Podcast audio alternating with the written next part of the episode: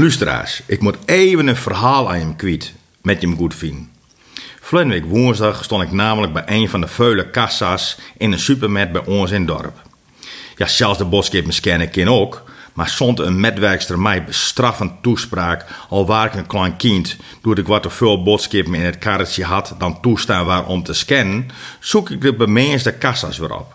Trouwens, dat is ook een stuk gezelliger. Nou, niet altijd. Voor mij waren een vrouw in discussie met de kassière. Neffens haar klopte de reken niet. De kassière zei hij dat het klopte, maar het frommes wou er niet aan. Na vijf minuten gaf ze uiteindelijk toe dat het wel klopte.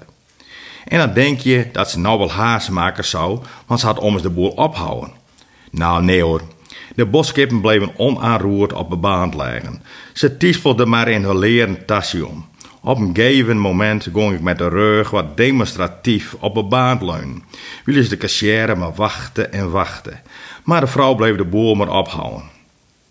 Ik kon me niet langer inhouden en vroeg aan haar als zij misschien wat haast maken wou, omdat wij al een hutje op haar wachten moesten en knikte naar de rijder achter. Nou, beste mensen, ze gooiden votte koppen en nek en reageerden irriteerd. Wielers bleven de boskippen maar lagen en maar lagen. Tussen haar en mij ontstond wat een woordenwisseling, zonder dat het trouwens ruzie worden.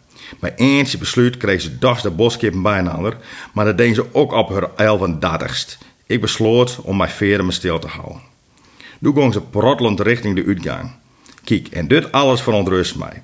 Had één sokstuk mij zoiets had, dan had ik als de weerlicht mijn tasje dichtdeen en gauw de boskippen pakt, omdat ik niet wou dat andere klanten in de rij zo lang op mij wachten moest. Want alles mot vanzelf deur nou. Maar zij voelde er heel niet schuld bewust en vond het dat het niet aan haar lag. Tja, dan houdt het op. Maar ik greep als de weerlicht de boskippen van een baand die het kassière kreks kent had. Ik hoopte dat het Frommes nog even omkijken zou om te zien hoe dit al moest. Maar dat deden ze spiedingen nog niet. Dit doe ik trouwens altijd en dus niet alleen vanwege deze situatie. Dus niet wachten tot alles kent is en aanrekent, maar direct de boskippen in een leggen. Soks vind ik ook logisch. Nou, dan kan die vrouw daar een voorbeeld aan nemen. Ik hoop dat de betreffende vrouw deze column nou ook hoort heeft. Dan kan ze daar alleen maar van leren.